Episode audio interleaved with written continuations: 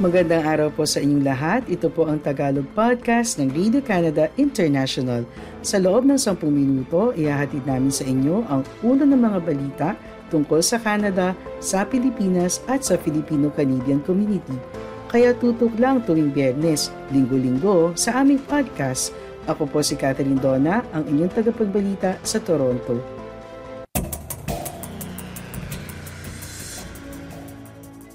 Ang ulo ng mga balita ngayong unang linggo ng Enero.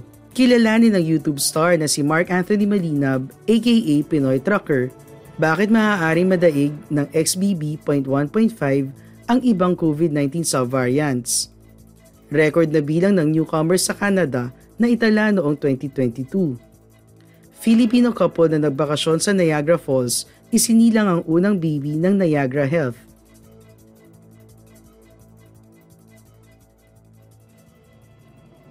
Isang brutal na bagyo, semi-trailer na halos tumaob sa isang IC highway at border agent na nagsasalita ng Tagalog.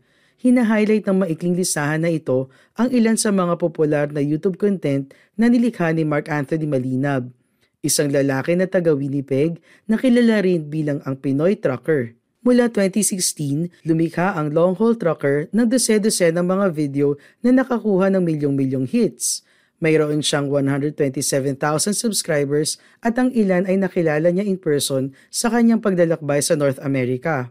Ayon kay Mark Anthony, gusto niya raw ipakita kung paano namumuhay ang mga truck driver sa loob ng truck, paano sila nagtatrabaho sa highway, at ipakita sa mga Pilipino ang magagandang tanawin sa Canada at Amerika.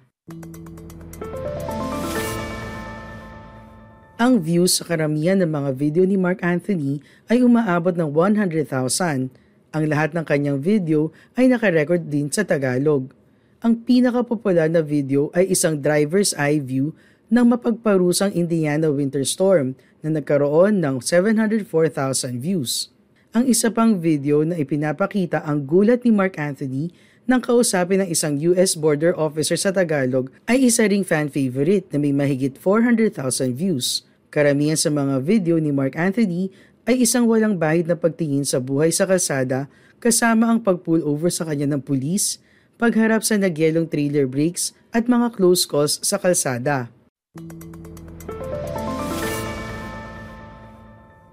Si Mark Anthony at ang kanyang kwento ng tagumpay sa YouTube ang paksa ngayon ng isang maikling video ng mga estudyante sa Create program ng Sisler High School sa Winnipeg na nag-aalok ng training at karanasan sa multimedia. Ang mga estudyante ng Create na sina Shaina Maralit, Min Heke Treser at Caitlin Caballero na lahat ay 18 years old ang gumawa ng bagong video. Ito ay produce ni Maralit, ang pamangkin ni Mark Anthony bilang parte ng proyekto ng CBC Manitoba na tinatawag na Project POV, Sizzler Create, isang nagpapatuloy na video storytelling collaboration.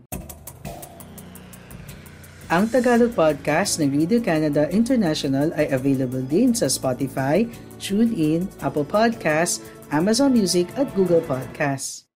Isang taon na mula na lumitaw sa eksena ang Omicron na nagpataas ng COVID-19 case counts at dramatikong binago ang trajectory ng pandemya. Mula noon, ang variant ay gumawa ng isang pamilya ng labis na nakakahawang mga pinsan ng virus. Ang ilan, naging sanhi ng waves ng mga impeksyon, ang iba naman, bigla na lang naglaho.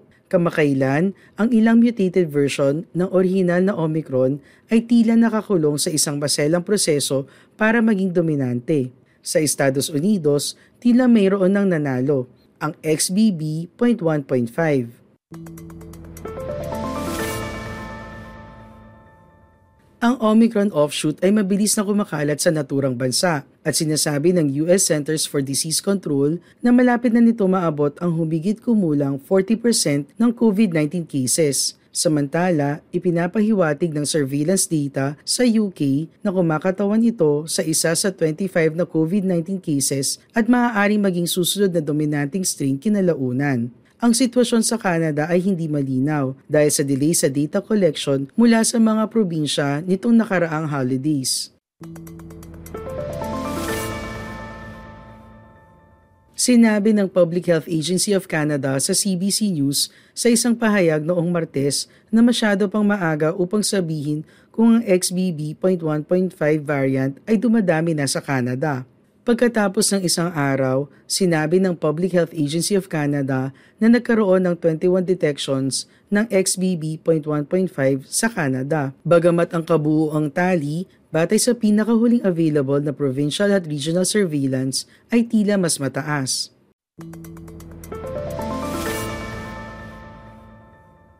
Mula noong Miyerkules, labing dalawang kaso ng XBB.1.5 ang nadetect sa British Columbia sa Vancouver Coastal Health at Fraser Health Regions. Sinabi naman ni Art Poon, isang profesor sa Viral Evolution at Bioinformatics sa Western University sa kanyang email sa CBC News na inaasahan niyang kalaunan madadaig ng XBB.1.5 ang kasalukuyang predominant na BA.5 derived lineages sa Canada. Para sa iba pang balita, bisitahin ang aming website ici.radio-canada.ca.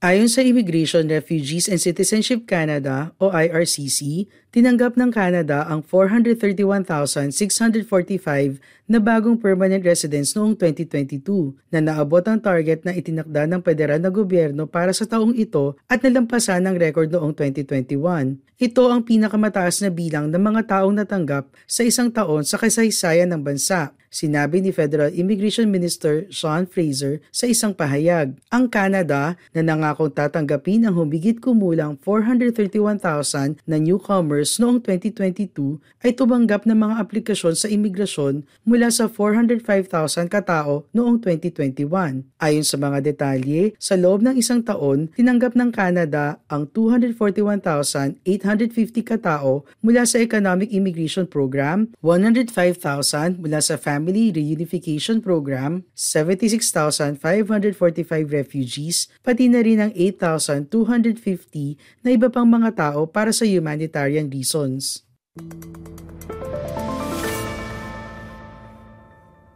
Ang krisis sa kalusugan ay nagdulot ng malaking pagkaantala at mahabang delays sa pagpoproseso ng mga immigration files sa bansa. Gayunpaman, tinitiyak ng Canada na malulutas ang sitwasyon habang ang mga delay kaugnay ng pandemya ay bumaba ng halos kalahating milyon sa loob ng apat na buwan. Upang maging mas efficient ang sistema nito, sinabi ng IRCC na nag-hire at nag-train ng departamento ng mga bagong empleyado, pinasimple ang mga proseso at sinamantala ang mga teknolohiya ng automation. Noong 2022, ang Canada ay naproseso ng 5.2 milyong permanent residents, temporary residents at citizenship applications, halos dalawang beses na mas maraming aplikasyon kaysa 2021 ayon sa federal minister.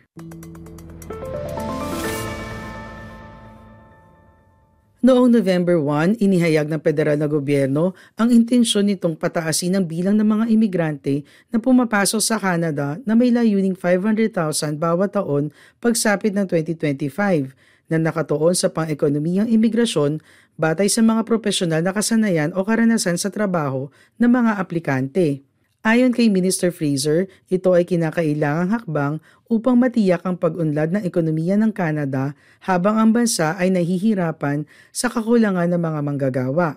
Humigit kumulang isang milyong posisyon ang bakante sa bansa. Noong nakaraang Oktubre, iniulat ng Statistics Canada na ang record na 23% ng mga naninirahan sa bansa ay mga landed immigrant o permanent resident, na siyang pinakamataas na porsyento sa talaan at pinakamataas sa mga bansa ng G7. Hinuhulaan ng Statistics Canada na sa taong 2041, halos 34% ng mga Canadian ay magiging imigrante. Kayo po ay nakikinig sa Tagalog Podcast ng Radio Canada International.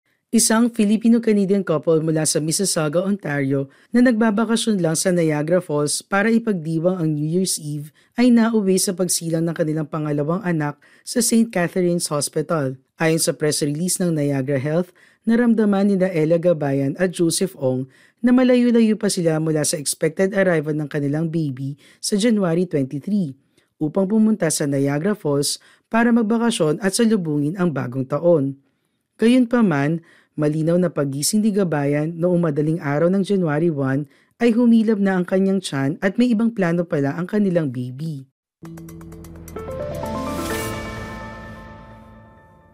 Ayon sa release, akala ni Nagabayan at Ong ay makakapag-drive pa sila pabalik ng Mississauga para manganak sa kanilang home hospital. Gayunpaman, na-realize ng engaged couple na hindi sila aabot.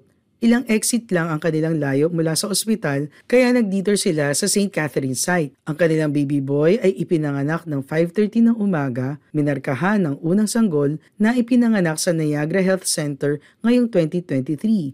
Siya ay may timbang na 5 pounds at ang bunsong kapatid ng 7 taong gulang na si Ethan. Ayon kay Gabayan, parang surreal pa rin ang kanyang pakiramdam noong linggo sa Niagara Health. Sa tingin naman ni Ong, excited lang daw ang kanilang baby na makita ang mundo. Maraming salamat po sa iyong pakikinig sa Tagalog Podcast ng Radio Canada International. Lagi po kayong makinig tuwing Bernes para makabalita tungkol sa ating mga kababayan dito sa Canada. Hanggang sa susunod na linggo, ako po si Catherine Donna ng Radio Canada International.